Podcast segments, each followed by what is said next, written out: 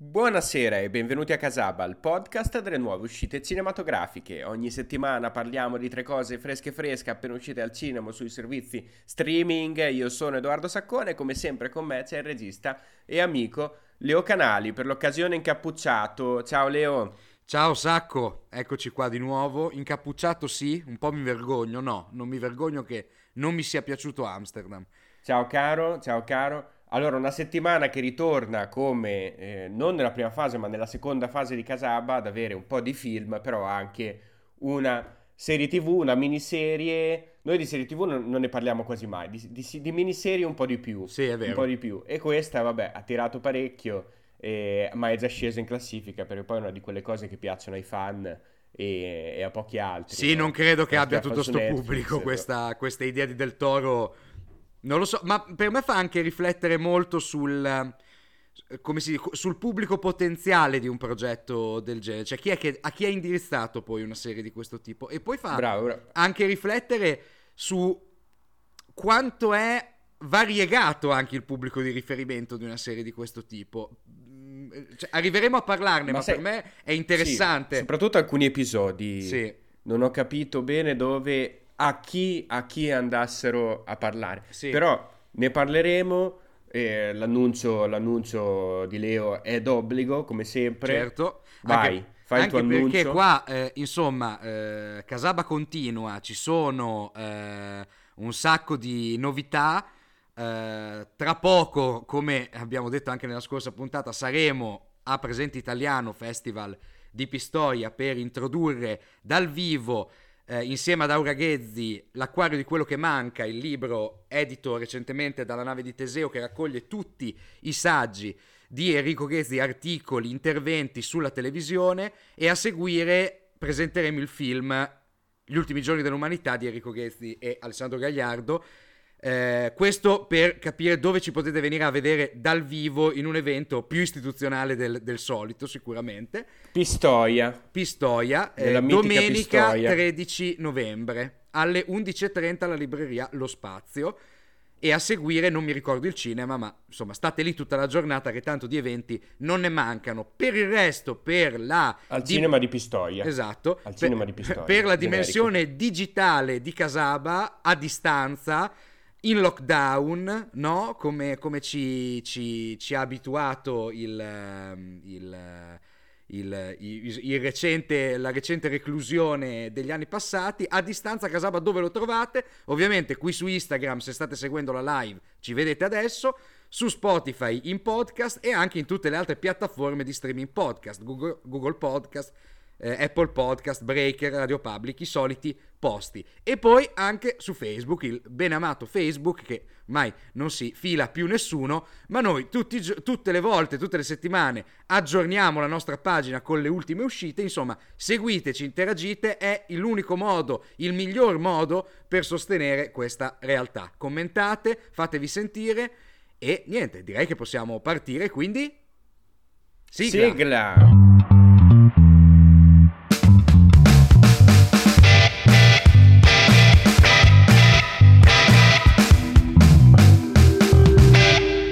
Inizio io a parlare del film del millennio, il film più atteso di sempre in Italia, Io sono l'abisso di Donato Carrisi. Allora, questo no, è stato un caso, in qualche modo, è sì. Già un caso, è nato un caso, perché il film di Carrisi era molto atteso da me, francamente, anche perché è un regista che ho imparato ad apprezzare eh, in maniera alterna, però con i primi due lungometraggi, e invece pare che non sia stato atteso da, da nessun altro, da nessun altro. Il film non lo sta andando a vedere nessuno. eh, Carrisi è un regista che nasce dalla pagina stampata, perché è in realtà un autore, un autore di thriller, è l'autore di riferimento italiano di thriller che più si avvicinano al gusto internazionale, sì. In poche parole. Noi abbiamo una, una batteria molto ampia di scrittori che si muovono eh, attraverso le strade del giallo, questi scrittori che eh, in qualche modo hanno riuscito, sono riusciti a, eh, ad avvicinarsi ai gusti del pubblico italiano, mostrando storie di commissari eh, che si muovono tra il passato, il presente, tra Napoli, Roma, tutto quello che ci pare. C'è un po' di, di tutto all'interno di, della produzione giallistica italiana. Carrisi invece è un autore che si muove un pochino di più verso eh, dei percorsi a cui non siamo abituati. Ecco, e, dopo aver fatto ormai una decina di romanzi eh, thriller, gialli, eh, noir, qualcosa che si muove eh, tra, tra questi generi, inizia anche ad adattare il suo, eh, la sua letteratura al cinema, prima con eh, La ragazza della nebbia, poi L'uomo nel labirinto e ora infine abbiamo anche eh, questo Io sono l'abisso, che è uno dei suoi ultimi successi.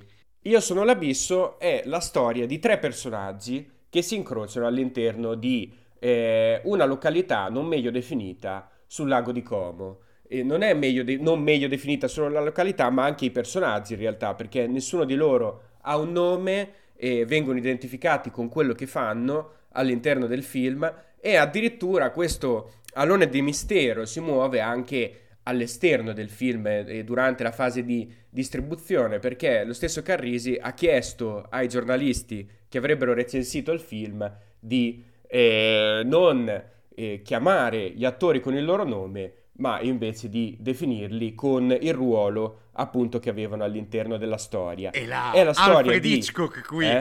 che, che se sì sì sì, sì. C'è tutto un lavoro, ma adesso ci, ci torniamo su questa cosa.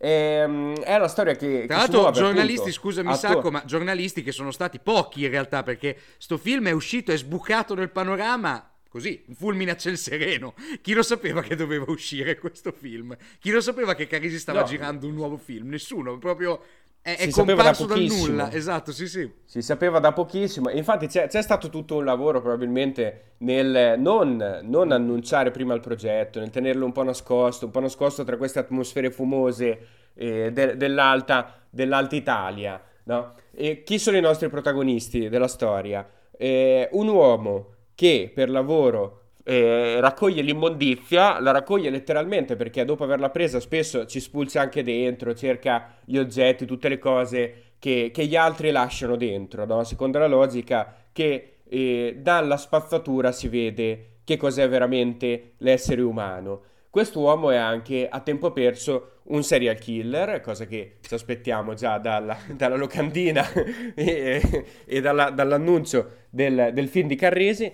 E il secondo personaggio è una giovane ragazza che viene minacciata e viene fatta prostituire dal suo eh, compagno, amante, ragazzo. Il terzo personaggio è un'investigatrice che anche lei ha un rapporto, dopo aver avuto a- alcuni anni difficili in passato, dopo essere stata cacciata dalla polizia, ha un, un rapporto particolare con, con il male che non posso approfondire in questa sede, e che si mette sulle tracce del serial killer dopo che è stato trovato il cadavere di una eh, signora abbastanza anziana nella località dove vivono. Ecco, le storie di questi tre personaggi ovviamente sono destinate a intrecciarsi, e non solo a intrecciarsi ma anche a svelarsi in qualche modo eh, in maniera inaspettata nel momento in cui entrano in contatto, e i ruoli per un attimo sembrano quasi invertirsi. E il film di Carrisi è un film che lavora su tanti aspetti del genere mh, attraverso uno scrittore, attraverso una penna che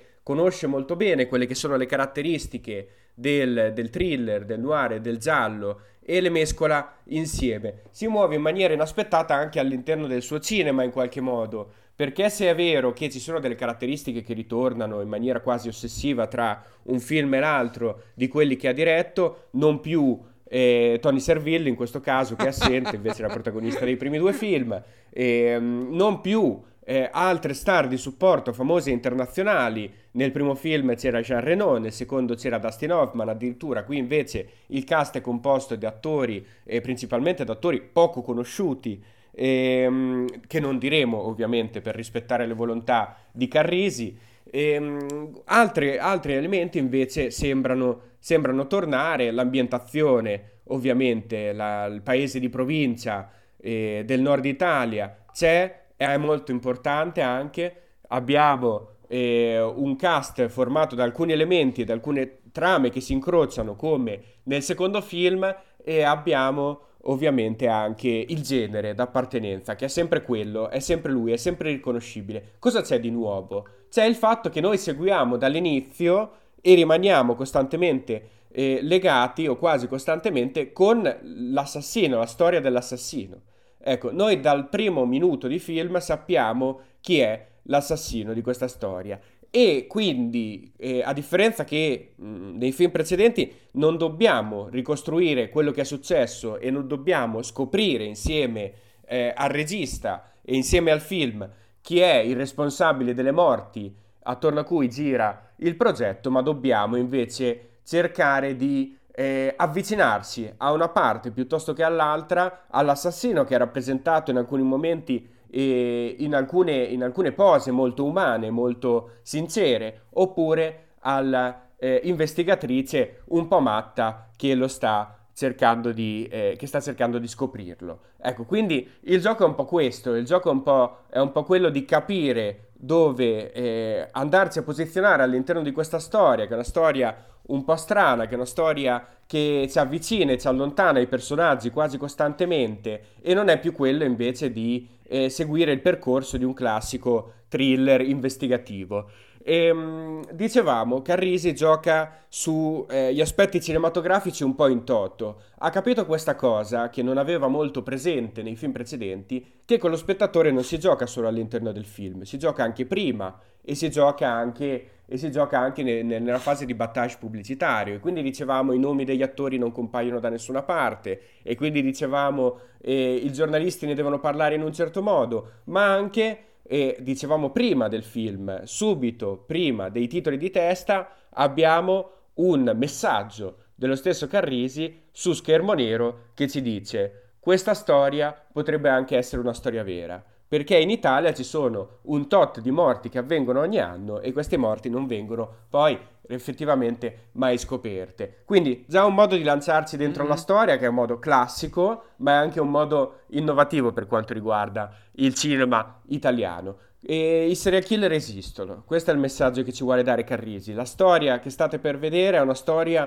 che ha degli elementi di realtà, come tutte le mm-hmm. storie al cinema hanno degli elementi di realtà, e non, eh, e non dobbiamo considerarlo solo una eh, evoluzione cinematografica, una reinterpretazione cinematografica di quello che, eh, che, che, che è il, un genere, quello che è un genere molto definito e, e prestabilito in qualche modo, di cui sembra a volte sapere quasi tutto, ma invece dobbiamo prenderlo come, come una storia vera, quasi come se il cinema di genere e il cinema invece con una voce più forte, più autoriale, più Eh, unica e responsabile non siano così diversi l'uno dall'altro. Carrisi, d'altra parte, è uno dei pochi, chiamiamoli pure autori in Italia, perché è un regista che scrive e un regista che dirige contemporaneamente e che ha una visione completa del proprio progetto, cosa di cui è consapevole.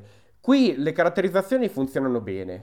Il protagonista eh, è un attore che abbiamo imparato, ripeto, non dirò chi è, ma che abbiamo imparato a vedere negli ultimi anni in un certo tipo di prodotti italiani interessanti, e che fa un lavoro sull'interpretazione figlio sicuramente di un immaginario cinematografico, ma anche soddisfacente. Mm. E, mh, la, l'investigatrice che lo insegue è un'attrice poco conosciuta, ma che eh, proprio per questo risulta ben calata all'interno del ruolo. C'è una mimesi anche nel dialetto locale, anche una ricerca da parte di quasi tutti gli interpreti di quella che è una voce, eh, chiamiamola fuori dal coro, una voce diversa, una voce inaspettata. Ehm, non si può dire che tutto il cast funzioni a meraviglia, questo sicuramente, perché eh, gli attori con cui lavora Carrisi nel film, in certi casi sì, sono attori, sono tutti attori professionisti, ma in certi casi sembrano un po', ecco, esagerare o lavorare troppo sottotono, o insomma non essere completamente credibili. È una parte del gioco però a cui io mi sento di, di stare assolutamente, anche perché si ricerca non una dizione perfetta, per esempio. In questi film di solito non si cercano nemmeno delle interpretazioni perfette, si cerca di più un'atmosfera. Ecco, quell'atmosfera poi Carrisi, anche con il suo cast, o nonostante il suo cast, se preferite, la sa, la sa cercare, la sa trovare, sa utilizzare l'ambiente molto bene. È un film che usa queste eh, vallate fumose, queste foreste, il lago di Como in maniera assolutamente consapevole. È un bell'ambiente in cui eh, muovere i personaggi, l'aveva già fatto Carrisi con il primo film, che era eh sì. molto contestualizzato. Infatti, all'interno me- dell'ambiente. Mentre ne stavi parlando ripensavo subito alle, mh, alle inquadrature di contesto di La ragazza nella nebbia, che mi ricordo, eh certo. io andai incontro a questo film eh, molto vergine, cioè non sapevo assolutamente niente, se non che era lo strano caso di un thriller italiano pr- praticamente autoprodotto dallo stesso autore regista che adattava un suo bestseller per il cinema. Sembrava proprio un'operazione wellsiana, cioè una, un qualcosa eh tutto sì. incardinato sulla possibilità alla fine produttiva di un grande autore di successo di potersi praticamente pagare il film da solo.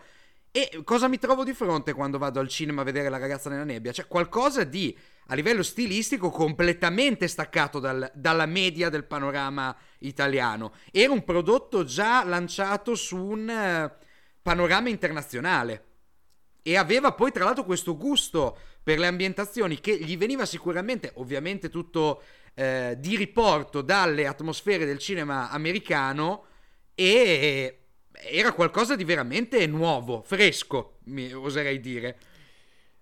E anche qui il gioco è un po' quello, si muove all'interno di un'ambientazione molto credibile, un'ambientazione che ovviamente può funzionare anche all'estero perché non è di riporto, non è la solita Roma, non è la solita Milano, esatto. non è il solito, il solito mondo italiano rappresentato al cinema, è un mondo di provincia in cui il male sembra essere dietro ogni, ogni angolo, angolo, quindi esatto. di nuovo e il freddo e il buio, quindi di nuovo lavora bene con l'ambientazione, a differenza per quanto mi riguarda del secondo film, L'uomo nel labirinto, in cui tutto assumeva un'estetica più eh, pop o più pulp a preferenza, e, e si abbandonava quello che era il contesto italico per descrivere questo mondo un po' molto molto finzionale, sicuramente affascinante per certi versi, per altri forse un po', un po' troppo azzardato. E qui ritorniamo più dalle parti del primo film, sicuramente. Sì. È un film più impreciso anche, questo eh, Io sono l'abisso rispetto alla ragazza nella nebbia.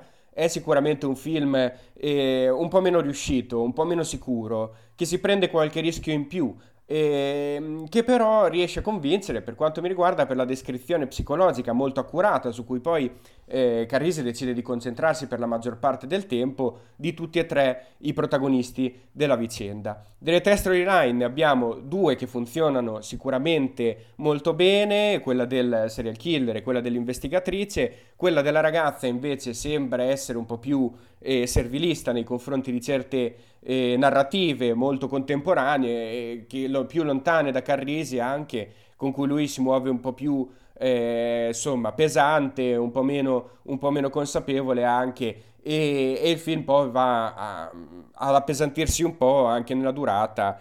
Probabilmente si poteva togliere qualcosa, mm. questo eh, no, non c'è dubbio. Ehm, c'è una cosa che secondo me eh, è da riconoscere a Carrisi, che uno sa dirigere i film, due li sa dirigere a modo suo, quindi ci ritroviamo di fronte a un prodotto che già dalle prime inquadrature si muove deciso con la macchina da presa, e non è una cosa scontata all'interno del panorama italiano. Mm. Ci sono tanti prodotti che vengono realizzati di genere oggi in Italia. Negli ultimi tre quattro anni abbiamo visto una proliferazione di azione, addirittura western, eh, thriller, non ne parliamo, eh, non solo eh, le classiche commedie, no, che dagli anni eh, novanta duemila avevano preso il sopravvento assoluto, o i film drammatici che avevano preso l'altra fetta di pubblico. Ehm, iniziano ad esserci veramente un movimento ampio. Ecco, in questo movimento ci sono registi al servizio della storia, al servizio della produzione, che si muovono attraverso un'ottica eh, sicuramente internazionale. Mi viene in mente Freaks Out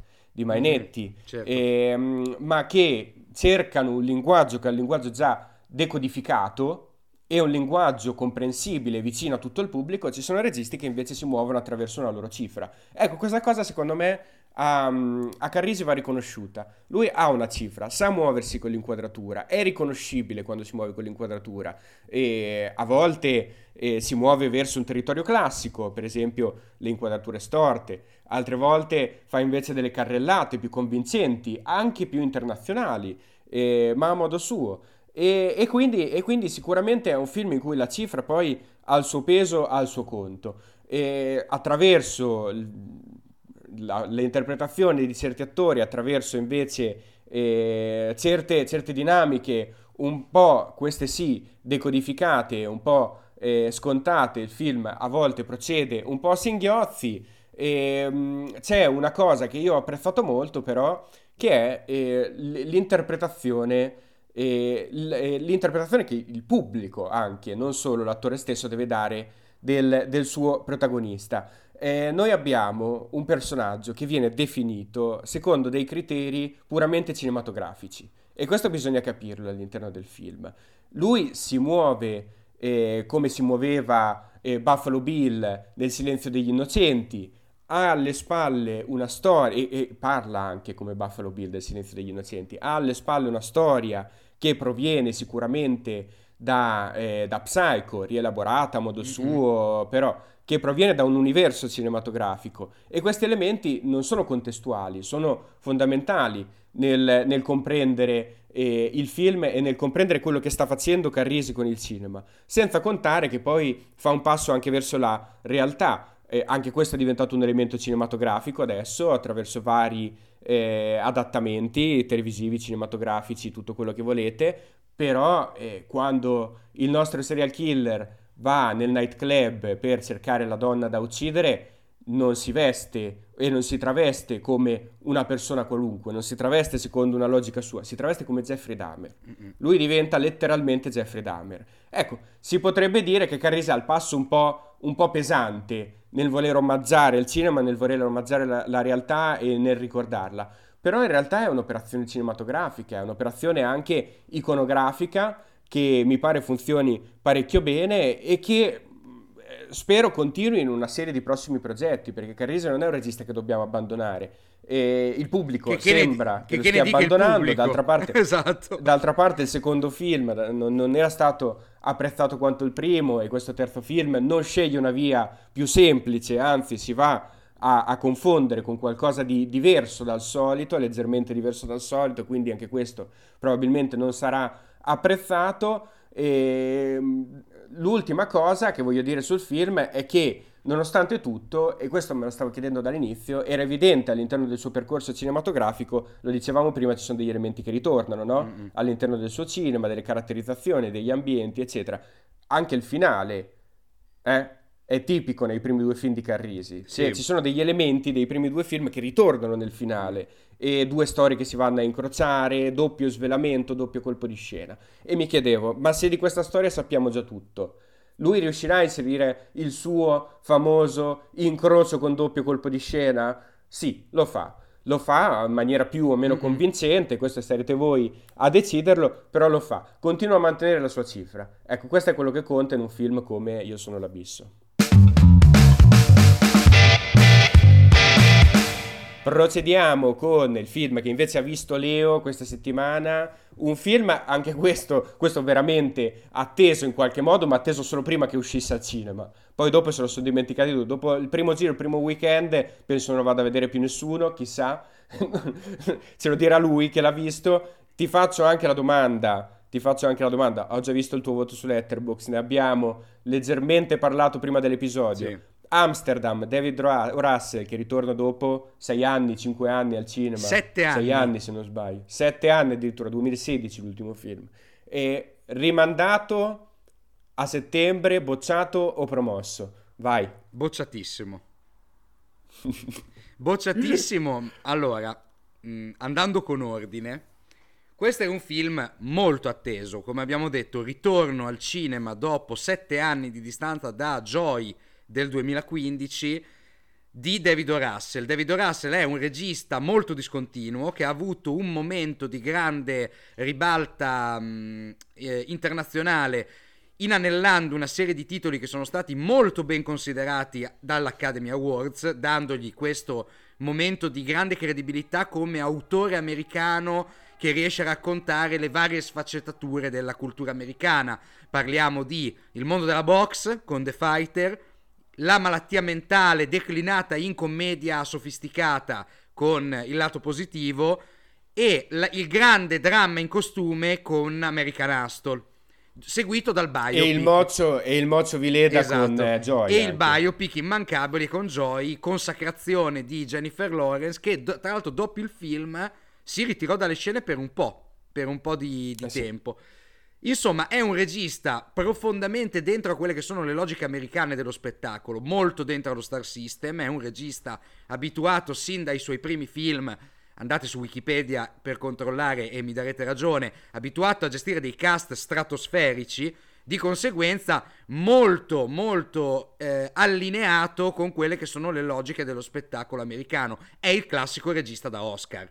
Ebbene, non tradisce le aspettative, almeno progettualmente, nemmeno con questo Amsterdam. È un film con un cast che, faccio prima a non dirlo perché se lo dico mi ci perdo mezza puntata, ci sono più o meno tutte le star più famose di questo momento e non solo, ritornano anche nomi di attori con cui David O. Russell è già abituato a lavorare, Christian Bale e Robert De Niro, per dirne due. Eh, ci sono tutti gli attori più in voga del, del, del momento. C'è l'idea del grande film corale, c'è l'America dei primi anni tre, degli anni trenta, eh, c'è il dramma storico, c'è questa idea di grande affresco di una situazione americana declinato anche qui sulla film peperino, frizzantino. C'è un'indagine, innanzitutto. Siamo a New York nel millenovecentotrentatré, il dottor Bart... Ber- Ber- Berendesten, insomma ci sono una serie di nomi che non si riescono a dire in questo film, diciamo Christian Bale è amico con Christian. Harold Woodman ehm, che è interpretato da John David Washington, ehm, sono a New York già apprezzatissimo in Tenet esatto apprezzatissimo in Tenet e mh, si ritrovano a dover Eh, affrontare un lutto importante, cioè la morte del loro generale durante l'ultima guerra. Eh, il loro generale, un, anziano, un uomo anziano che li aveva eh, insomma trattati con grande rispetto sul campo di battaglia, muore a New York, ma la figlia, interpretata da una irriconoscibile Taylor Swift, eh, sospetta che dietro la morte del padre ci sia qualcosa di losco. Ordina un'autopsia, eh, Christian Bale interpreta un medico che si occupa della, mh, della cura ai reduci di guerra sostanzialmente, gli crea delle protesi okay. facciali per coprire delle aberrazioni derivate da ferite di guerra, ne cre- ne, di, ne... di cui anche lui ha bisogno. Di cui anche lui ha bisogno, sì ma ci arriviamo, è molto lunga la questione. E, mh, li, li, tra l'altro li foraggia di medicine che lui stesso crea, creandosi degli svarioni, è un personaggio un po' bizzarro. Eh, mentre John David Washington è un avvocato. Insomma, far riferimento a questi due per dire fac- fate un'autopsia sul corpo di mio padre prima che gli facciamo il funerale, perché io voglio capire se effettivamente dietro la morte di mio padre c'è qualcosa di losco, se mio padre è stato assassinato. Ebbene, cosa scoprono facendo questa autopsia? Che sì, effettivamente nel corpo di questo, di questo uomo illustre morto c'è qualcosa di strano. Eh, sembra che durante l'ultima settimana della sua vita questo uomo sia stato avvelenato e che questo ne abbia Aia. causato la morte.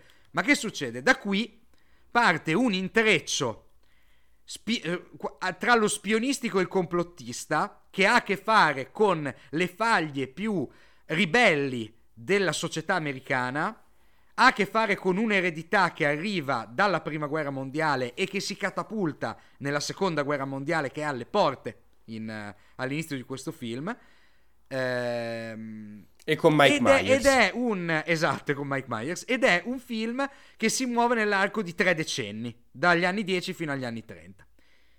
Che succede? Che in, que- in tutto questo dov'è Margot Robbie? Ecco, Margot Robbie viene introdotta più o meno a un quarto di film con un flashback. Il flashback è che durante la guerra, quando entrambi, sia John David Washington che Christian Bale, hanno riportato delle ferite di guerra, l'infermiera che li ha curati è Margot Robbie. Margot Robbie che, eh, portandoli via dal campo di battaglia in quanto reduci di guerra, li porta ad Amsterdam, che dà il titolo al film, in un momento di idillio amicale per cui John David Washington e Margot Robbie iniziano una relazione. Christian Bale ci rimane appeso come un pesce lesso? No, ci rimane lì come amico e questi qua vivono una vita da sogno ad Amsterdam, ma che succede? Eh, Christian Bale è costretto a tornare in America in quanto sposato, tra l'altro con una famiglia che sembra che l'abbia mandato in guerra per farlo ammazzare sostanzialmente. È sposato, vuole tornare dalla moglie Se ne va, John David Washington scopre che nel frattempo eh, Christian Bale ha mollato lo studio medico di Park Avenue dove lavorava, che era lo studio medico del padre della moglie, è diventato un tossicomane, è finito in galera, decide di tornare in America per aiutarlo, ma perde le tracce anche di, della sua amata Margot Robbie.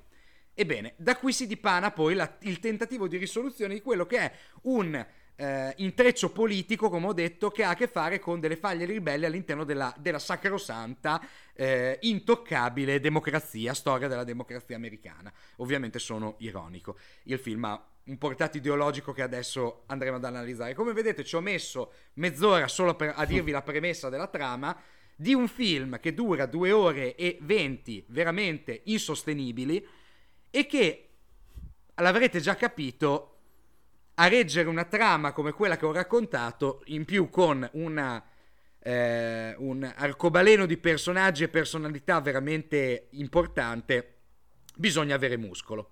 David O. Russell non ha muscolo.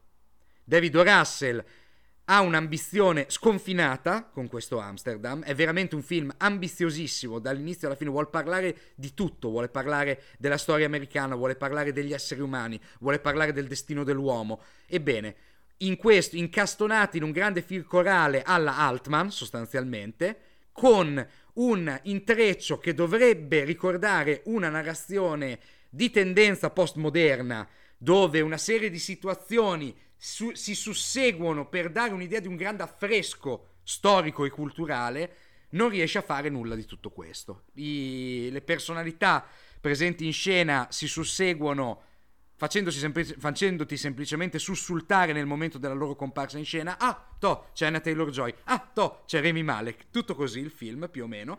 Eh, non hanno spessore questi personaggi, sono delle macchiette. Eh, il sospetto è che eh, la tendenza, ahimè, sempre più diffusa in America di riempire il cast di grandi star per...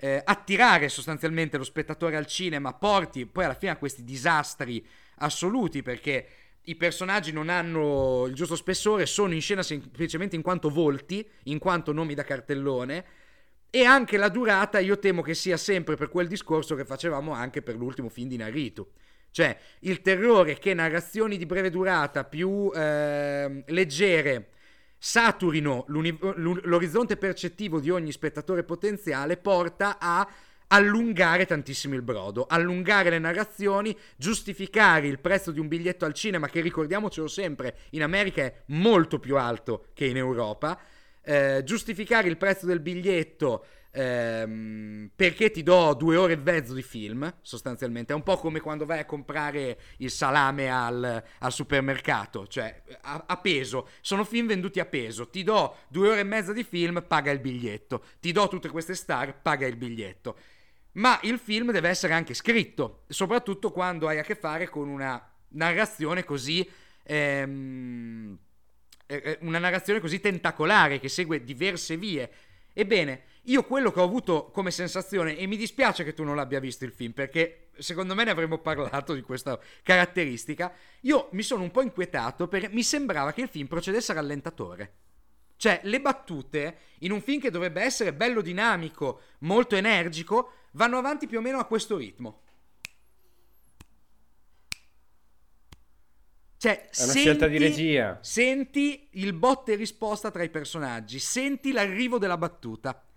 In più non c'è quasi musica, una scelta stilistica abbastanza inspiegabile. Ci sono questi dialoghi lunghissimi, è un film straparlato dove ogni cosa che succede viene raccontata. Come per citare una battuta che mi hanno raccontato della, della quarta stagione di Boris, Odimo, Odimo sembra che non ci avesse i soldi per farti vedere molte delle cose che succedono sullo schermo, cosa che metto in dubbio perché i soldi ce li aveva, come è un film costosissimo, è un'enorme produzione, però sembra quasi che ricada nella soluzione becera degli sceneggiatori di Boris, Odimo, cioè quando non hai i soldi per far vedere una cosa, falla dire a un personaggio. E questo è il punto. Il film dice, dice, spiega, ci sono quelle classiche scene sacco dove arrivi il personaggio e dice, ah, ma quindi che cos'è questa cosa? E arriva un altro personaggio, questa cosa è, e bla bla bla bla bla, e inizia a parlare e ti spiega quella cosa che tu se no non riusciresti a comprendere per andare avanti con la trama, trama che comunque risulta a, a tutti gli effetti abbastanza incomprensibile. A un certo punto questo eh, sentimentalismo di David O. Russell nei confronti dei suoi personaggi prende piede a tal punto che ti sembra quasi che il film si stia facendo i cazzi suoi sullo schermo, cioè che non, non, gli pre- non sia più preoccupato del fatto che io lo stia seguendo, ma questo non declinato in quella maniera poetica, emozionale, come, che ne so, recentemente un film di cui abbiamo anche parlato in Casaba, Cry Macho. Ti ricordi che ci sono, c'è un momento magico in Cry Macho dove sembra che i personaggi acquisiscano vita propria e inizino a vivere semplicemente le loro giornate. Tu assisti a, al procedere quotidiano della vita di, de, dei personaggi, sì, che ti stanno coinvolgendo. Qui invece, cavolo, finisce ma... il film, finisce il film, inizia la vita, no? Esatto. Finisce il film e inizia la vita. Inizia la vita dei personaggi sullo schermo e tu sei lì, spettatore eh, ammaliato dalla quotidianità dei tuoi personaggi. Su- succedeva ad esempio in un film straordinario di Takeshi Kitano che è Sonatin, dove a un certo punto l'intreccio gangsteristico si disperde e i personaggi iniziano a vivere, iniziano a giocare, esatto, iniziano a giocare carte, sulla spiaggia, a fare questa vita. Qual è il problema? Che nel film di David O. Russell l'intreccio è fondamentale. L'intreccio è costantemente l'unico movente che muove i personaggi, che però si perdono nei dettagli, si perdono nei dettagli in questa deriva che po- potenzialmente a livello di scrittura è una deriva postmoderna. Presente quando leggi le trame dei romanzi del postmodernismo americano, sembra che gran parte del materiale scritto non, non serva a nulla per portare avanti la storia, serva solo per esserci, per essere contemplato, per allungare un'emozione, per raccontare un momento.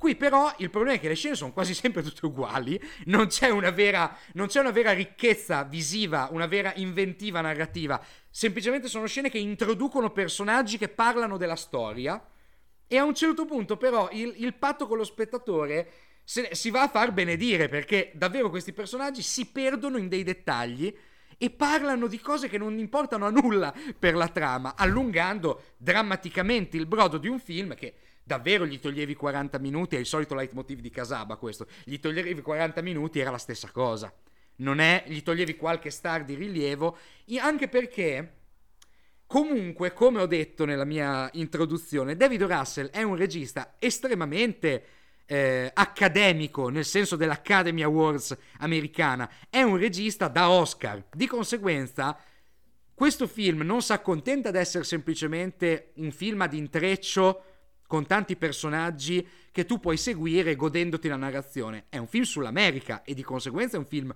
profondamente ideologico sull'America. C'è una battuta a un certo punto, ovviamente narrata dalla onnipresente voce fuori campo, santo Dio, di Christian Bale, che era già, che ammorbava già American Hustle, mi pare. American Hustle era un film per me indigeribile, scritto malissimo, con questa voce fuori campo onnipresente che ti spiegava qualunque cosa, sia mai che tu non comprendessi quello che stai vedendo sullo schermo.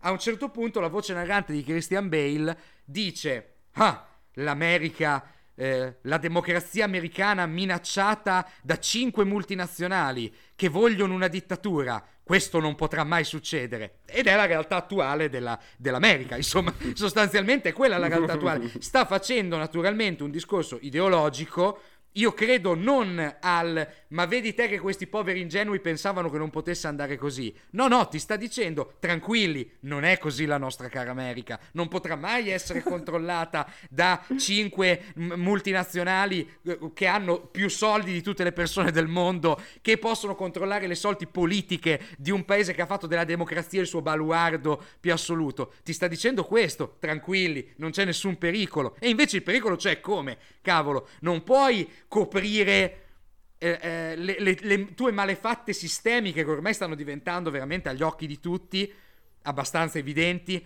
con am, eh, riempiendomi l'orizzonte percettivo di belle facce, di belli attori che dicono queste cose molto americane, belle pure, belle ariane americane. È terrificante, perché davvero non è un film così ingenuo, non è un film così ehm, pulito, non è un film così innocente. Amsterdam è un film che parla di guerra, di pacifismo, di quello che ci, il rischio che possiamo correre per mantenere la nostra democrazia.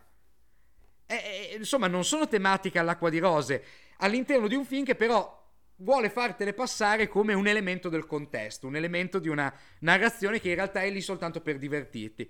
Altro problema del film: si ride, ma si ride molto poco, ci si stanca molto presto. Ripeto, le motivazioni dei personaggi non sono così ehm, chiare, ci sono delle scelte di regia a mio parere abbastanza incomprensibili. David O. Russell fa un... la narrazione è quasi tutta raccontata in primi piani e il personaggio è...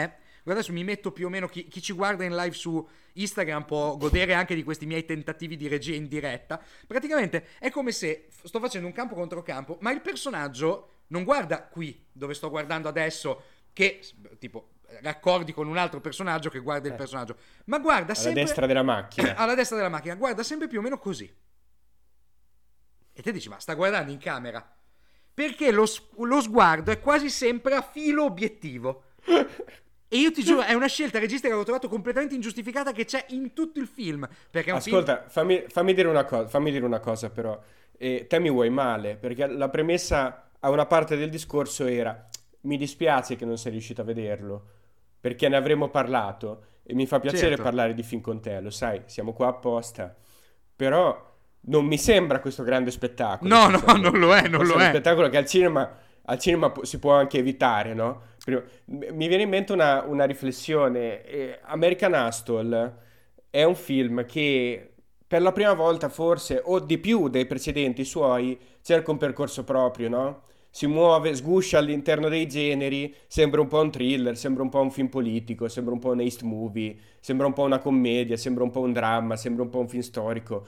E alla fine non è un cazzo, no? Sì, per riassumere proprio brevemente, non lo trovo un brutto film, non trovo un brutto film americano, lo trovo un film abbastanza preciso tutto sommato, però non è niente, non è, non è un film potente, no. no, non è un film potente. E anche tutto sommato ha un cast, anche quello sconfinato, sconfinato. in qualche modo, perché c'è De Niro, Bradley Cooper, Christian Bale, e Jennifer Lawrence e Amy Adams, sono i protagonisti, però... non è un cast di comprimari che appaiono e scompaiono, no. Sono personaggi a tutti gli effetti, ma può essere che questa è un po' la, la deriva ulteriore, l'evoluzione ulteriore di un film come American Hustle, questo sì. Amsterdam, sì, sì, dove tutto inizia a perdere di coesione perché aumentano i personaggi, aumenta anche la durata, aumenta la volontà di muoversi all'interno di uno spazio che è uno spazio proprio, però quello spazio poi non lo si è costruito tanto bene, quindi la cosa inizia a scricchiolare, no?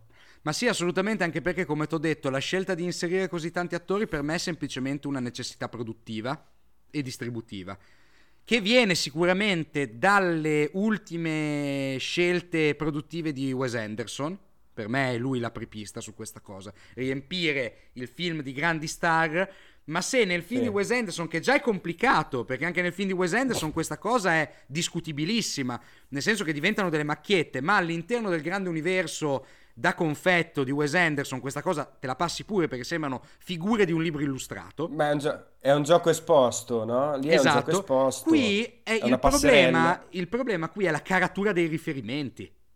Il problema mm. qui è quello che vorrebbe essere Amsterdam di David O. Russell, e è, impallidisce a confronto dei suoi modelli, perché stiamo parlando davvero, cioè Altman è un regista faro del cinema americano contemporaneo, perché non è morto da tanto, ha fatto film in quella che è stata poi il trentennio più, più scoppiettante del cinema americano, la nuova che Hollywood ha, eh. esatto, la nuova Hollywood e il pre, e, ed è un maestro delle narrazioni corali, usava quasi tutti gli attori di punta della controcultura cinematografica di quegli anni. Si vorrebbe tentare veramente di arrivare allo stesso livello di eh, profondità nella eh, tenuta del racconto e nella eh, gratificazione dell'interprete nel momento in cui gli dai un ruolo all'interno di questo universo. Qual è il problema? Ad esempio, c'è un commento su Letterboxd che non leggerò dopo, ma che prima ho letto, che mi fa molto ridere, che ha ragione. Dice: Christian Bale si è impegnato talmente tanto che gli altri sembrano usciti dall'Actor Studio l'altro ieri.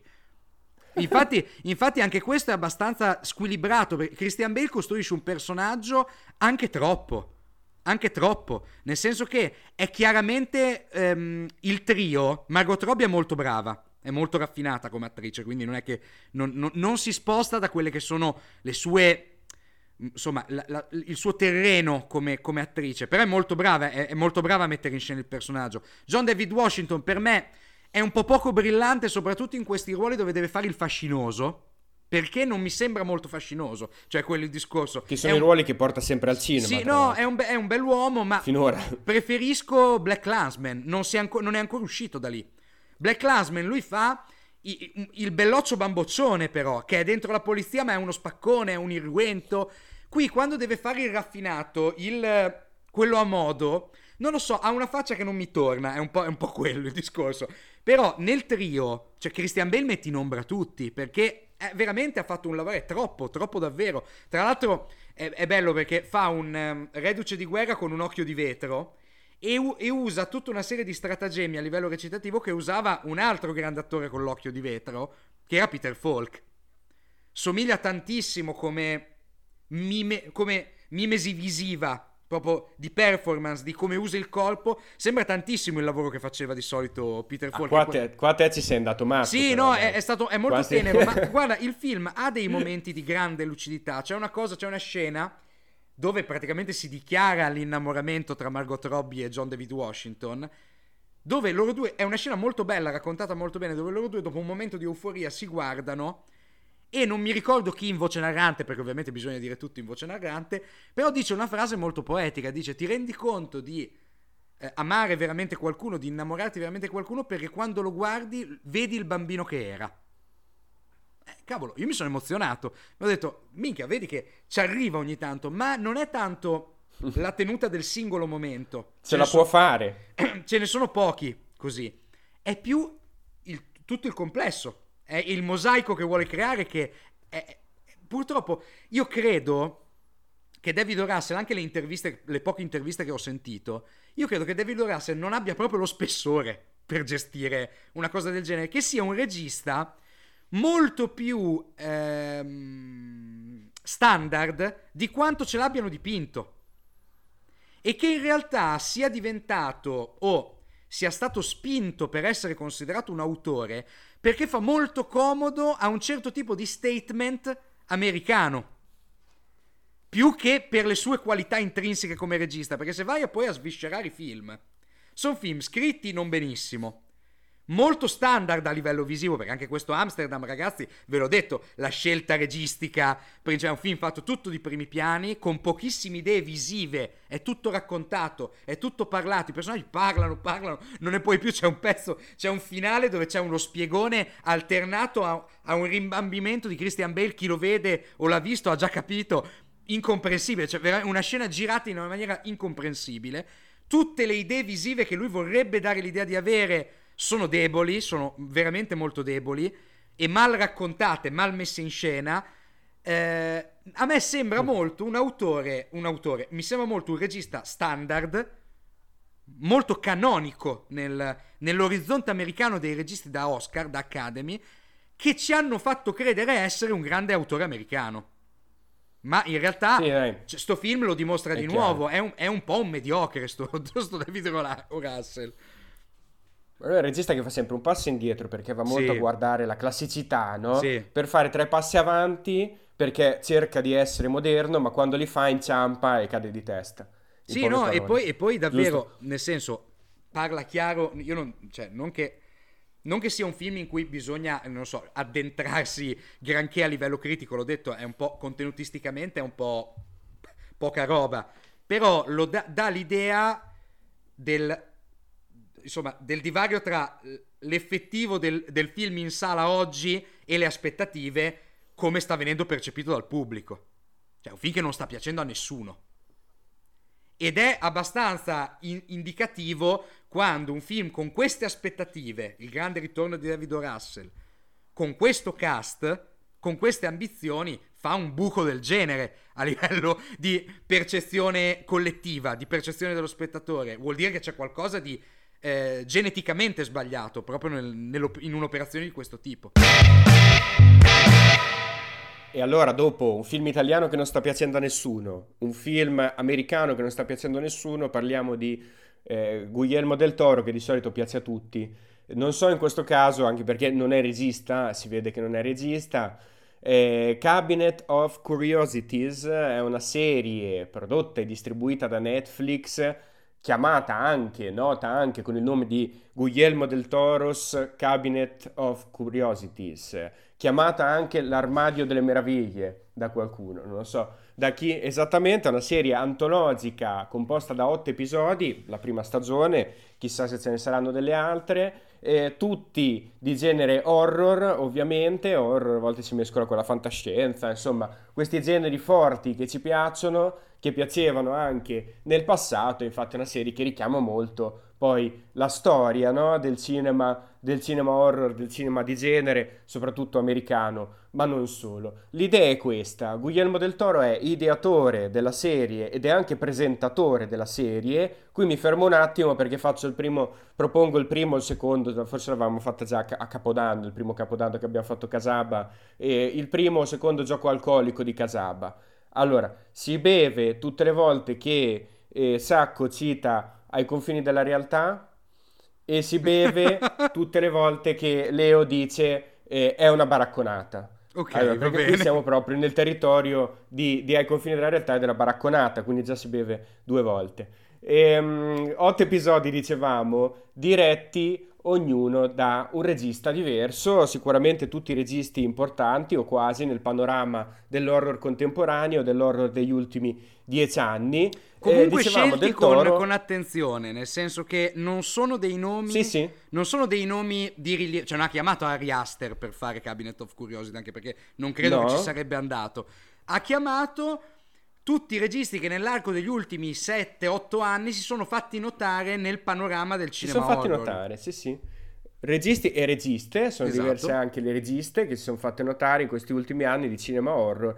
Del Toro, dicevamo, fa la presentazione, esattamente come Ai confini della realtà. Bevete, eh, però se Rod Serling ma anche come, era dai, oltre scusami, a... ma anche per la stazza, anche come Alfred Hitchcock. Alfred Hitchcock, Alfred Hitchcock Hitchcock presenta. presenta ah ma gli anni, ma... Gli anni sono quelli, la... il territorio è quello, esatto. il territorio è quello, certo. E eh, però eh, nel primo caso avevamo uno scrittore di fantascienza che aveva anche una certa presenza scenica, nel secondo caso avevamo il regista che più di tutti, lo dicevamo nell'episodio di Psico, andatelo a sentire, ha saputo vendere la sua immagine. Questa volta abbiamo uno che pare un rincoglionito, io non capisco. Sì, no, sono molto, meno, sono molto scariche queste presentazioni di Del Toro, sono molto scariche, lui sembra un po' imbambolato e soprattutto imbambolato, non sono... Sai che cosa... Si crede poco. Sa, sai so. che cosa ho pensato? Sono troppo seriose. Sono troppo seriose. Cioè lui sì, si sono prende, molto serioso. Cioè lui è questo messicano obeso, ciccionissimo, con una stazza e una mole anche visivamente bella da guardare, perché uno è un, è un personaggio cinematografico Del Toro, però non ci gioca. Non gioca con l'ironia... tutta, che ne so, quell'ironia tutta british di, di Alfred Hitchcock, che ironizzava anche su questa sua passione per il mistero, le storie cupe, le storie drammatiche. Lui sembra ti deve fare sta, sta, sta predica sostanzialmente di apertura di episodio che si conclude sempre in maniera abbastanza toccante. A me quella cosa è piaciuta, che presenta il titolo dell'episodio e, la reg- e il regista. Il regista o la regista dell'episodio. È bello perché dà, dà dignità autoriale al... al um... Al, al progetto, però in generale è veramente scarico come, come presentazione, come introduzione di episodio. Allora sì, esatto, una presentazione scarica, più che altro veramente poca, poca personalità, poca, anche nella scrittura, insomma nella presentazione non ci vedo niente di veramente interessante. Poi lui pare uno zombie, pare lui il personaggio horror della serie, perché questo qua che si muove lì con la sua, che è pure un po' inquietante, e va bene, ci sta, il gioco è questo. Comunque fondamentalmente il suo apporto è questo, è l'ideatore della serie, probabilmente ce l'hanno infilato in mezzo e hanno detto oh ma a te ti piacciono tutti quegli oggetti, vieni a fare una serie in cui presenti degli oggetti eh, del, del panorama horror e intanto presenti anche degli episodi antologici. Lui ha detto va bene, perché no? E i veri eh, realizzatori, insomma le veri, i veri mestieranti alle spalle di questo progetto sono gli otto registi e, e, e gli sceneggiatori. Allora facciamo, faccio io un riassunto, mi lancio più velocemente possibile un riassunto di chi ha partecipato a Cabinet of Curiosities, perché poi Vai. è una delle cose più interessanti forse, vedere chi c'è dietro sì. e cercare di recuperare un po' la cifra di questi autori, vedere se hanno lavorato bene oppure no.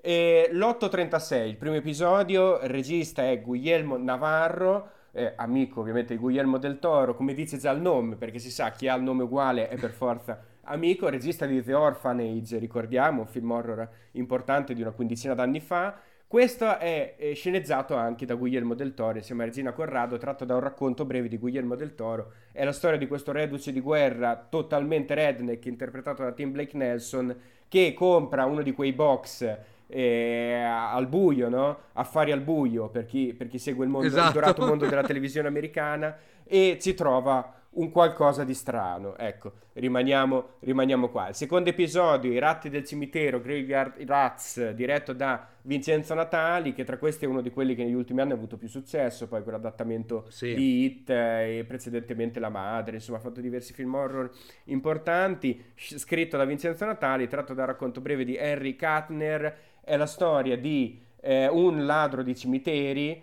che... Hai, hai, hai confuso Vincenzo Natali con Muschietti.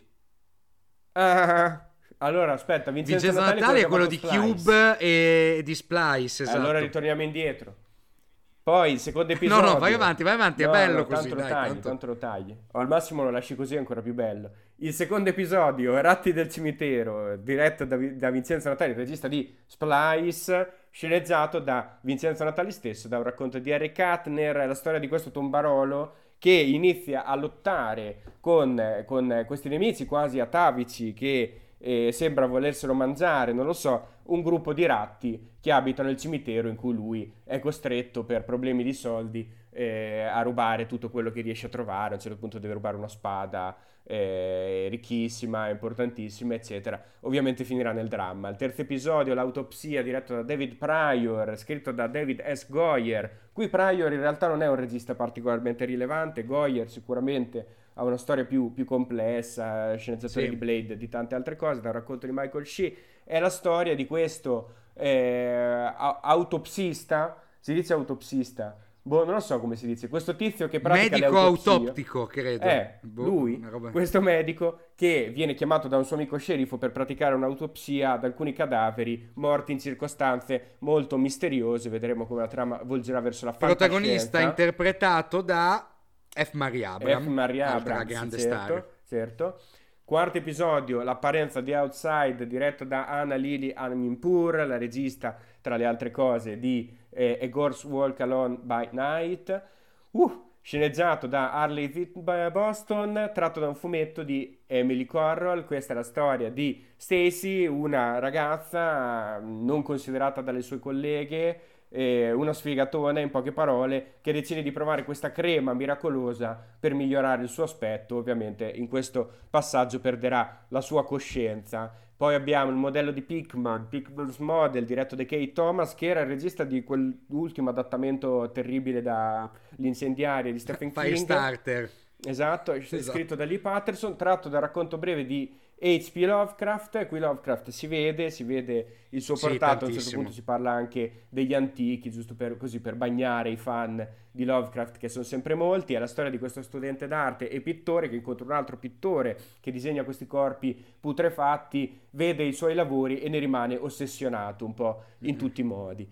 Poi abbiamo I sogni della casa stregata, diretto da Catherine Hardwicke, regista di Twilight, ovviamente, scritto da Mika Watkins, tratto da un altro racconto di Lovecraft, e qui Lovecraft proprio non si vede manco, manco col binocolo, e è la storia di questo Walter, eh, interpretato da Rupert Grint. Nell'episodio precedente invece avevamo il bellissimo ritorno di, eh, di un grande attore che è Crispin Glover, grande attore per la nostra generazione. Questo invece sono in una casa stregata con Rupert Grint, che deve eh, ritrovare, vuole ritrovare la sorella morta tanti anni prima, la sorella gemella, e per far questo inizia un percorso verso l'aldilà che finirà ovviamente in maniera estremamente drammatica. Poi abbiamo La visita, diretto da Panos Cosmatos, regista di Mandy, scritto da lui stesso e Aaron Stewart Hall. È la storia di un gruppo di persone che vengono chiamate da questo misterioso miliardario perché il miliardario le apprezza e vuole, sì, Peter Weller, va bene, Peter Weller. Beh, dai, e cioè, c'è anche, cioè, c'è anche un'ottima, una, un'ottima Sofia Bautella. E, sì. um, il miliardario li ha chiamati lì perché apprezza il loro lavoro e vuole che loro esamino, esaminino un, un oggetto misterioso che ha trovato, non si sa bene dove. toni drammatici anche qui sul finale, come in tutti. Per finire abbiamo il brusio, The Murmuring, diretto da Jennifer Kent, interpretato dall'attrice del primo film di Jennifer Kent, quello più di successo, grazie a Dio, Elsie Davis, e dal mitico Andrew Lincoln di eh, The Walking Dead. Questa è la storia di due ornitologi che studiano questo strano eh, fenomeno del, del rumore degli uccelli, che si chiama brusio, e hanno perso la loro figlia, e ovviamente entreranno in contatto con delle presenze nella casa in cui si sono ritirati. Allora, è una serie, è una serie eh, di solito si dice molto varia in questi casi, perché ci sono registi diversi, ci sono eh, sceneggiatori diversi, l'idea è un po' quella di essere varia. In realtà è una serie molto poco varia, molto poco varia, perché se Ma... ci pensi ci sono degli elementi che boh, volutamente, non capisco, ritornano quasi sempre e sono, sì, sono ossessivamente sono, tra le derive, una storia e le derive che prendono questi episodi sembrano un po' sempre essere le, quelle... non si sa bene perché. È una serie in cui il gioco poi diventa quello di conosco il regista, conosco chi ci sta dietro, voglio vedere se ha inserito la sua cifra di più, se ha fatto l'episodio migliore, diventa un po' un toto, non toto Oscar in questo caso, sì, però toto sì. Premi, no? Perché diciamo chi è il miglior regista questa volta, è stato lui, è stato lui. Un po' di tempo fa guardavo, poco tempo fa in realtà, Boccaccio settanta, film italiano in quattro episodi, diretto mm-hmm. da Monicelli, Visconti, Fellini e De Sica, no? Ed è ossessivo il gioco di capire su quattro grandi registi, ma questo ha fatto meglio, questo ha fatto peggio, vabbè sì, e sì. Qui un po' siamo dalla stessa parte, se non che in realtà molti di loro siano dei, giustamente dei, dei mestieranti un po' meno, ecco, ricercati nelle intenzioni. Il genere d'altra parte si presta ad essere eh, mo- mosso e, e direzionato verso qualcosa di, di semplice, sembrano essere tutti o quasi tutti adattamenti di racconti horror, quindi i famosi racconti horror che hanno sempre funzionato molto bene nel mercato editoriale, per esempio, che sono storie brevi, raccapriccianti, che devono colpire in pochi minuti, quindi ci troviamo di, di solito di fronte a prodotti abbastanza, abbastanza semplici, abbastanza standard, diciamo, parola bruttissima che definisce che l'impronta forse non tutti sono riusciti a mettercela, no? In questo, in questo progetto sono eh, ovviamente delle storie in cui però si vede anche, si vede anche un certo, un certo grado di originalità in certi casi. No, sì, beh, il gioco è questo alla fine, guardando Cabinet of Curiosity.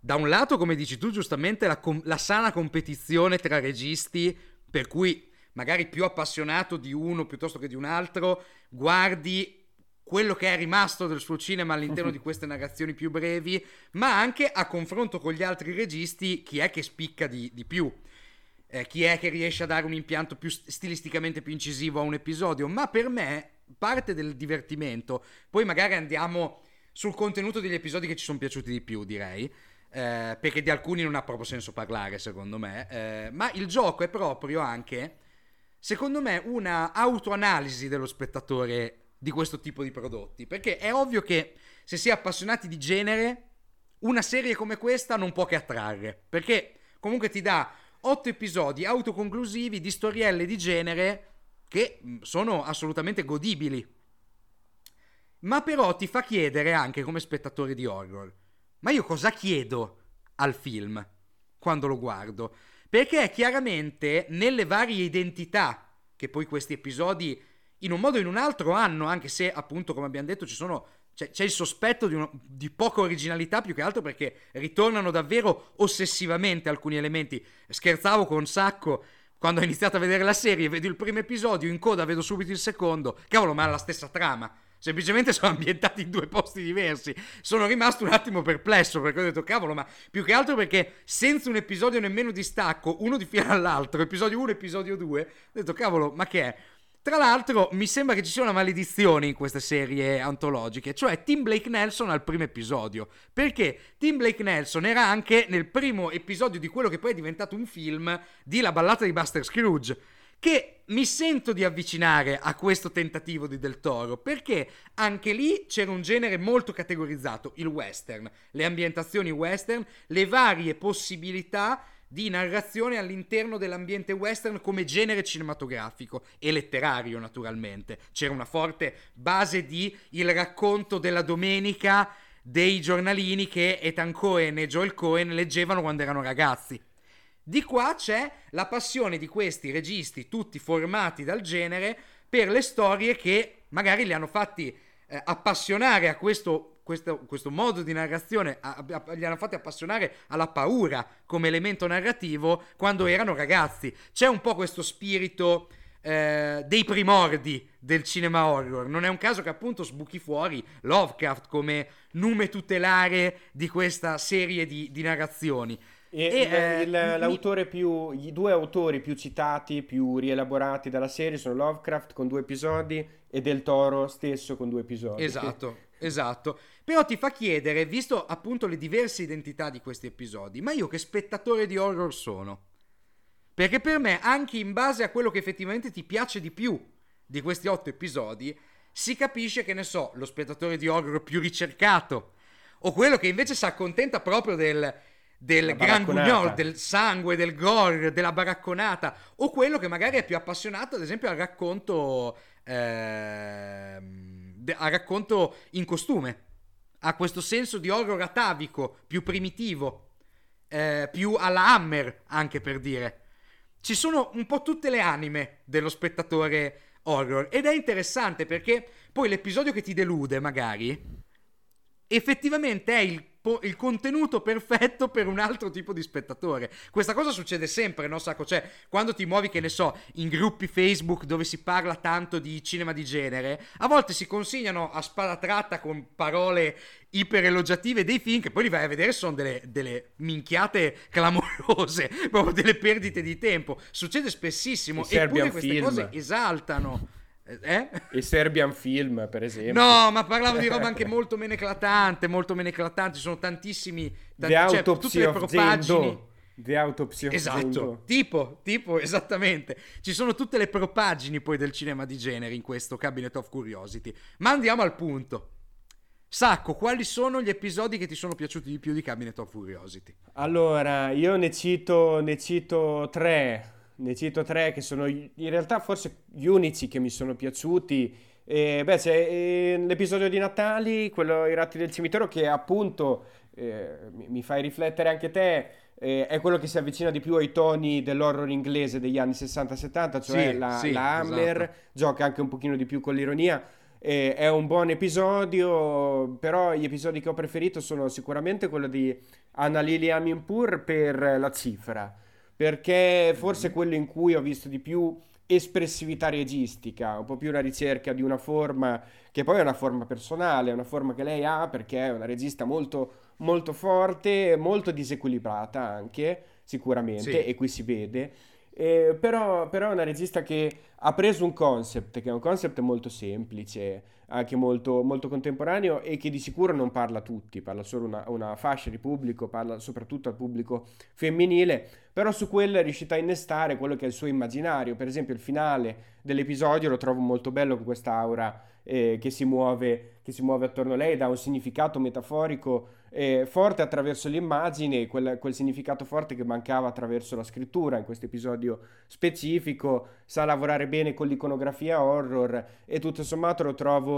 lo trovo ben, ben riuscito. E l'altro episodio è il modello di Pickman, eh, diretto da Kate Thomas, a sorpresa, perché invece questo è sicuramente l'episodio che attendevo di meno per il nome che ci stava, che ci stava dietro. Ne abbiamo parlato a Casaba tanti episodi fa, andatevi a rivedere l'episodio su eh, l'incendiaria Per, per capire di cosa stiamo parlando. In realtà questo è un altro episodio che si muove eh, su toni classici, perché siamo verso il racconto in costume, ed è, ed è affascinante, anche se è molto, molto classico anche nello sviluppo. È affascinante per come rielabora gli elementi lovecraftiani, è affascinante per come utilizza il cast. Abbiamo detto prima Crispin Glover, che è un attore ormai scomparso dal, dal panorama, dai radar, non invecchia mai tra l'altro, pare sempre uguale. Tra la... eh, no no, ma è quello il punto. Io quando l'ho visto in scena ho detto ma cavolo, guarda, guarda che geni, hanno preso uno che somiglia a Crispin Glover, cioè, perché non è soltanto il padre di Marty McFly in Ritorno al futuro, eh. Crispin Glover è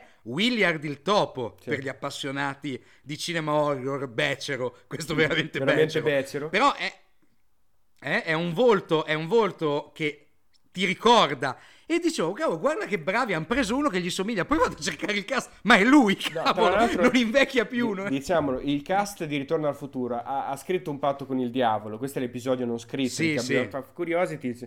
Almeno lui, Crispin Glover e Christopher Lloyd eh, firmando che sì, loro non sarebbero più invecchiati, e invece al posto loro invecchiava al triplo eh, Michael J. Fox. Ecco, sicuramente esatto, questa cosa succede. Comunque, dicevo, a parte Crispin Glover, c'è anche un, un buon Ben Barnes, che è un altro attore sì, che bravo. è scomparso praticamente prima di diventare celebre ai suoi tempi, sì. con il principe Caspian de, delle cronache di Narnia, e che qui è un protagonista quantomeno, quantomeno adatto al ruolo. È un episodio tutto sommato abbastanza, abbastanza elegante, senza troppi sbarioni.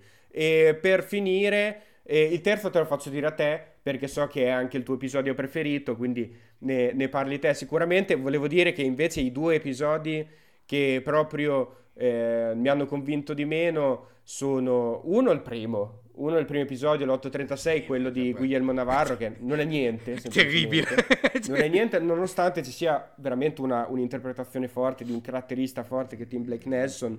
Eh, però insomma un po' quel retroscena politico, un po', un po' appunto andare sempre a muoversi verso un territorio molto, atte- molto aspettato, molto atteso, non gioca a suo favore. E l'altro invece è l'episodio della, della Handwick, che invece ci muove eh, veramente in territori, in territori abbastanza tristi, più che altro perché un po' quella riflessione che facevamo all'inizio, no? Il pubblico di riferimento.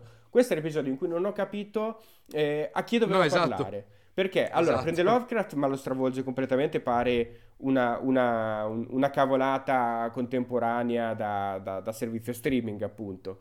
Ehm, non è per bambini perché è troppo violento, non è per adulti o ragazzi perché invece è troppo infantile. Non, questo è un episodio che proprio non sono riuscito a, a, a digerire. Vabbè, e i tuoi episodi preferiti invece, vai. Guarda, io sono molto in linea con te, nel senso che... Oddio... Ok, incidenti tecnici di percorso, ci stiamo de- decostruendo come le facce di The Viewing di Panos Cosmatos. Ehm, allora, no, sono, sono molto in linea con te, sono molto in linea con te, nel senso che gli episodi che mi sono piaciuti di più sono assolutamente il ritratto di Pickard, ehm, eh, perché per, il ritratto di Pickard per un motivo in realtà mh, costitutivo, nel senso che prendendo il, rappo- il racconto di Lovecraft in maniera così diretta, eh, traducendolo in maniera così diretta sullo schermo, riesce a restituire, pur non eh, brillando per soluzioni registiche così originali, riesce a restituire per me veramente quel senso di orrore che un uomo dei primi del Novecento poteva avere rapportandosi con le immagini che Pickard disegna e che mandano eh, eh, al, al matto Ben Barnes, il protagonista. Perché? Perché effettivamente in un mondo molto meno abituato del nostro a rapportarsi con immagini anche violente, no, noi siamo ormai saturati da tutto questo, siamo completamente, eh, come si dice, eh, disincantati rispetto a questo. Ma eh, un mondo come quello che racconta in quella storia dei primi del Novecento, veramente il collasso mentale a livello di percezione di un immaginario che, di cui è vittima Ben Barnes, è qualcosa di molto ben raccontato, e tra l'altro è qualcosa che fa riflettere tanto su la potenza che un'immagine aveva in quegli anni. A me mi ha fatto pensare a cose extra quella storia in particolare. Mm-hmm. Certo. Ed, è, ed è veramente molto intenso, ed è, più che altro mi viene da dire, forse l'episodio più maturo, proprio ben costruito anche come sviluppo narrativo. Poi ho, ho molto apprezzato, in realtà non lo metto tra i preferiti perché la deriva anche, finale anche è un po', poi, un po' scusa, una... anche se poi in realtà finisce come i primi due episodi, non so se sì, sì, esatto.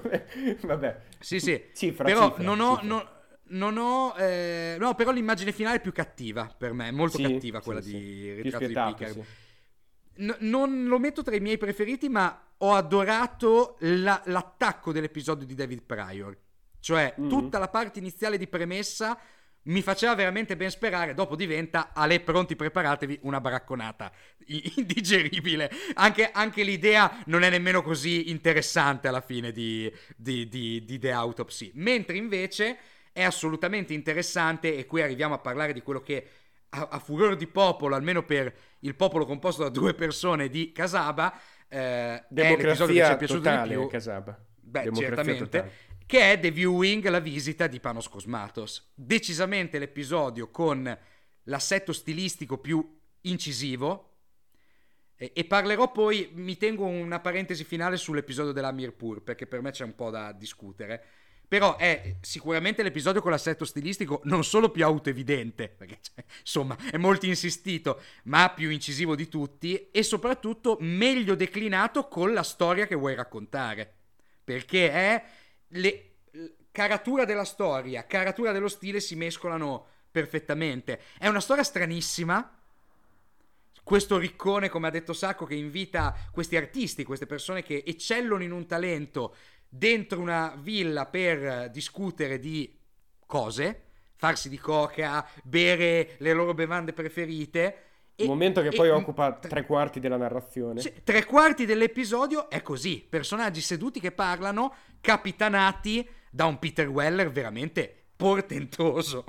È incredibile l'interpretazione di Peter Weller, incredibile per me.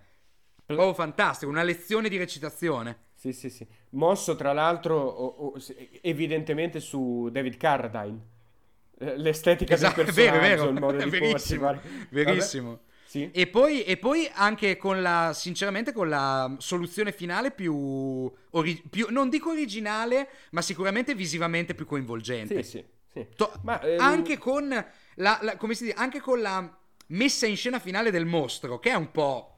è un po' trash, non, insomma, sembra un mostro di Dragon Ball, insomma, non è un po' una roba, però comunque risulta credibile, cioè me l'ha messo giù bene come, come deriva. Ma, ehm, eh, insomma. Sì, sì, perché, perché questo, dicevamo prima, il riferimento, la cifra, il riferimento a un genere specifico, questo è l'episodio che gioca con il B-horror, questo è l'episodio che gioca con l'horror sì. degli anni settanta a basso budget, e l'estetica è quella, lui sull'immagine ci sa lavorare, questo era evidente già dai suoi primi due lungometraggi, e, e quella è la sua estetica, quindi ha trovato una storia che potesse adattare a quel mondo lì, non a caso è ambientato negli anni settanta l'episodio stesso, e, e ci si fanno anche meno domande su quello che è il risultato estetico degli effetti speciali in questo caso, no? No, esatto. Perché è giustificato, a differenza che negli altri che invece sono splendenti eh, e poi hanno questi, questi brutti effetti speciali in C G I a volte. Non c'è un costume, mi pare, in questa serie, non ce n'è uno, no. È tutto C G I quello che viene ricreato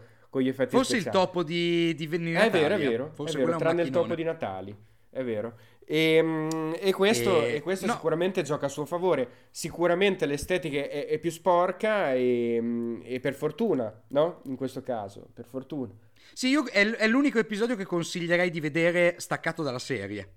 Sì, esatto. Che direi guardatelo perché è, è interessante. Poi tra l'altro è proprio, ma è, quando loro, so, loro parlano che sono stesi su queste, questo lounge, diciamo un lounge bar di New York, questa villa, con questa musichetta di sottofondo, cioè hai fatto caso? Tu sai, mo, con queste dronate lentissime, come no? Cioè, che ti manda proprio in un'altra dimensione per un attimo, lì che si fuma sei... le canne, no? Un po' l'obiettivo è esatto. quello. Portiamoli nel, portiamo lo spettatore nel loro mondo. Sì, questo è l'unico episodio esatto. che preso singolarmente può aggiungere qualcosa alla carriera del regista.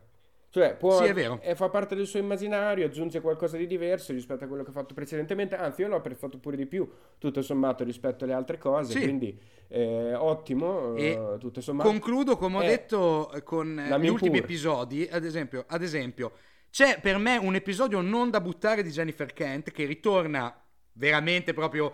Eh, come si dice, ritorna didascalicamente sulle cose che gli sono riuscite meglio di Babadook, ci rimette pure la stessa protagonista, più o meno gli stessi problemi, sempre drammi familiari, insomma fa quello che gli riesce bene ed effettivamente l'episodio se lo porta a casa per me.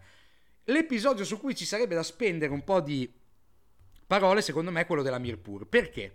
Perché se almeno finché non ho visto l'episodio di Cosmatos mi sembrava anche a me un episodio dove sicuramente la cifra stilistica della Amirpour era evidente, cioè i, im, improntava tutto l'episodio e anche cosa raccontava l'episodio. Era un altro felice caso di ottimo impastamento tra contenuto e forma. Bene, c'è un problema che per me lo stile della Amirpour è molto volgare, molto volgare a livello visivo. È volgare. Era una cosa che avevo... che avevo già visto da coso, da Mona Lisa and the Blood Moon, che è un film terrificante per me. Però eh, questo qui, cos'è ah, che non mi torna? È tutto in grandangolo, tra l'altro. Sì, ok, per ma dire. Cos'è che non mi torna?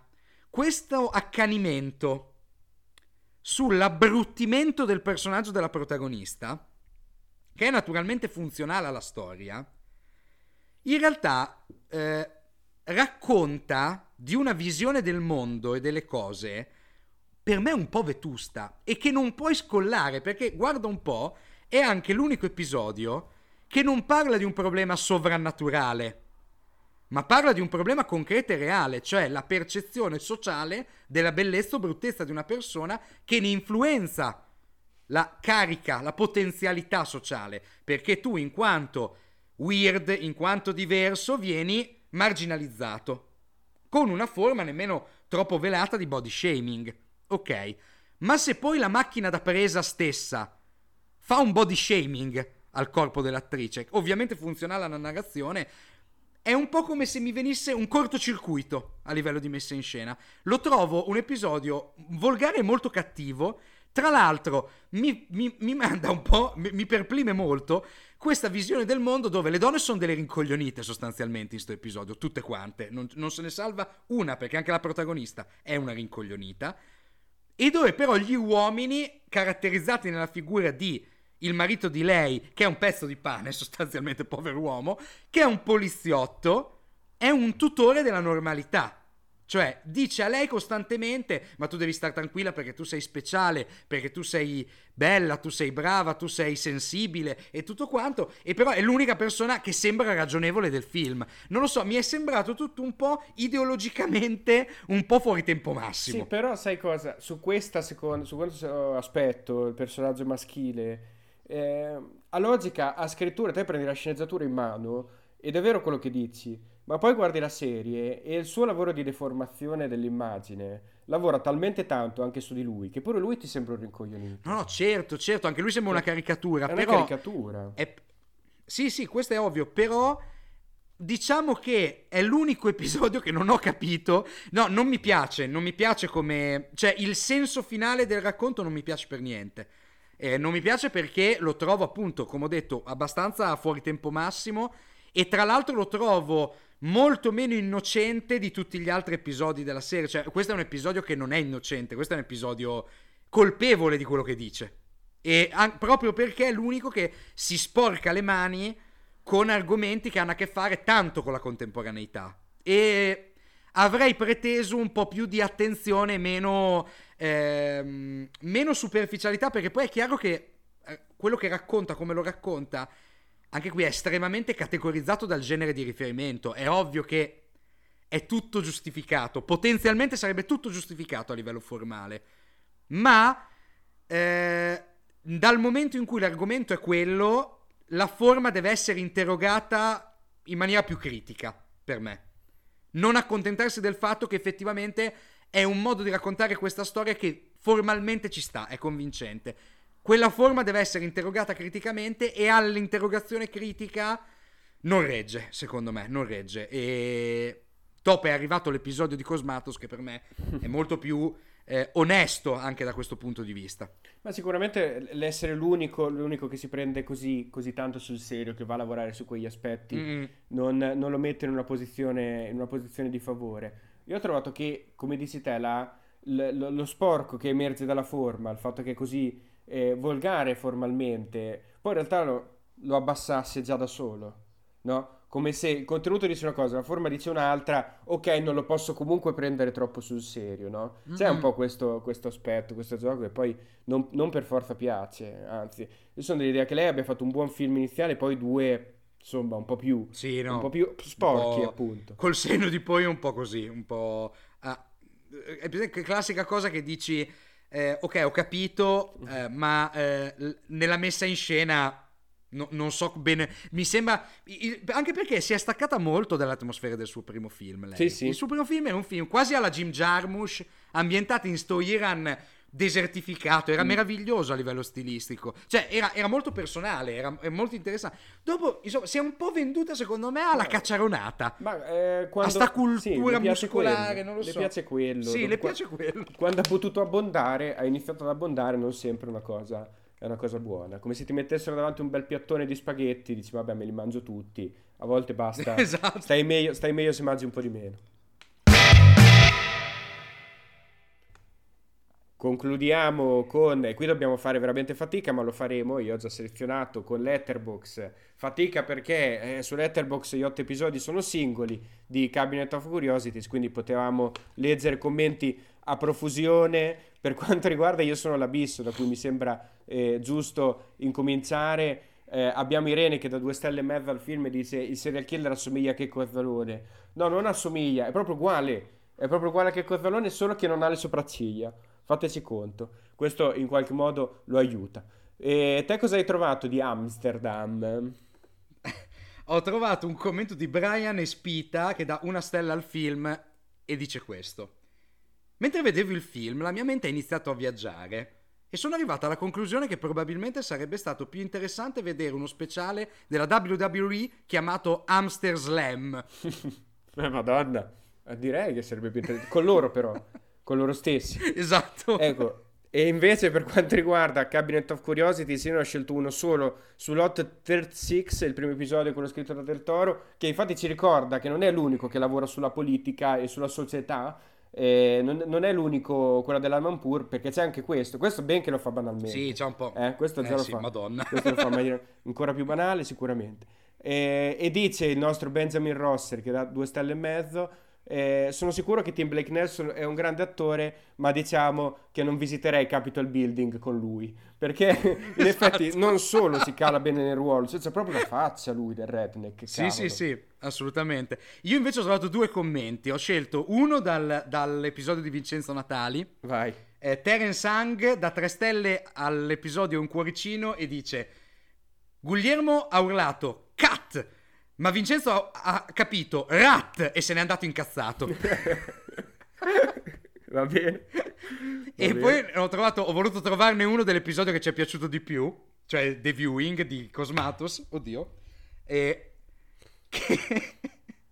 che è sempre di Terence Hung, il commento, sempre tre stelle all'episodio. Grande e Terence. Dice, grazie, questa Terence. È la Scooby-Doo, questa è la Scooby-Doo gang sotto crack. C'è un po', c'è un po' quella cosa. È vero.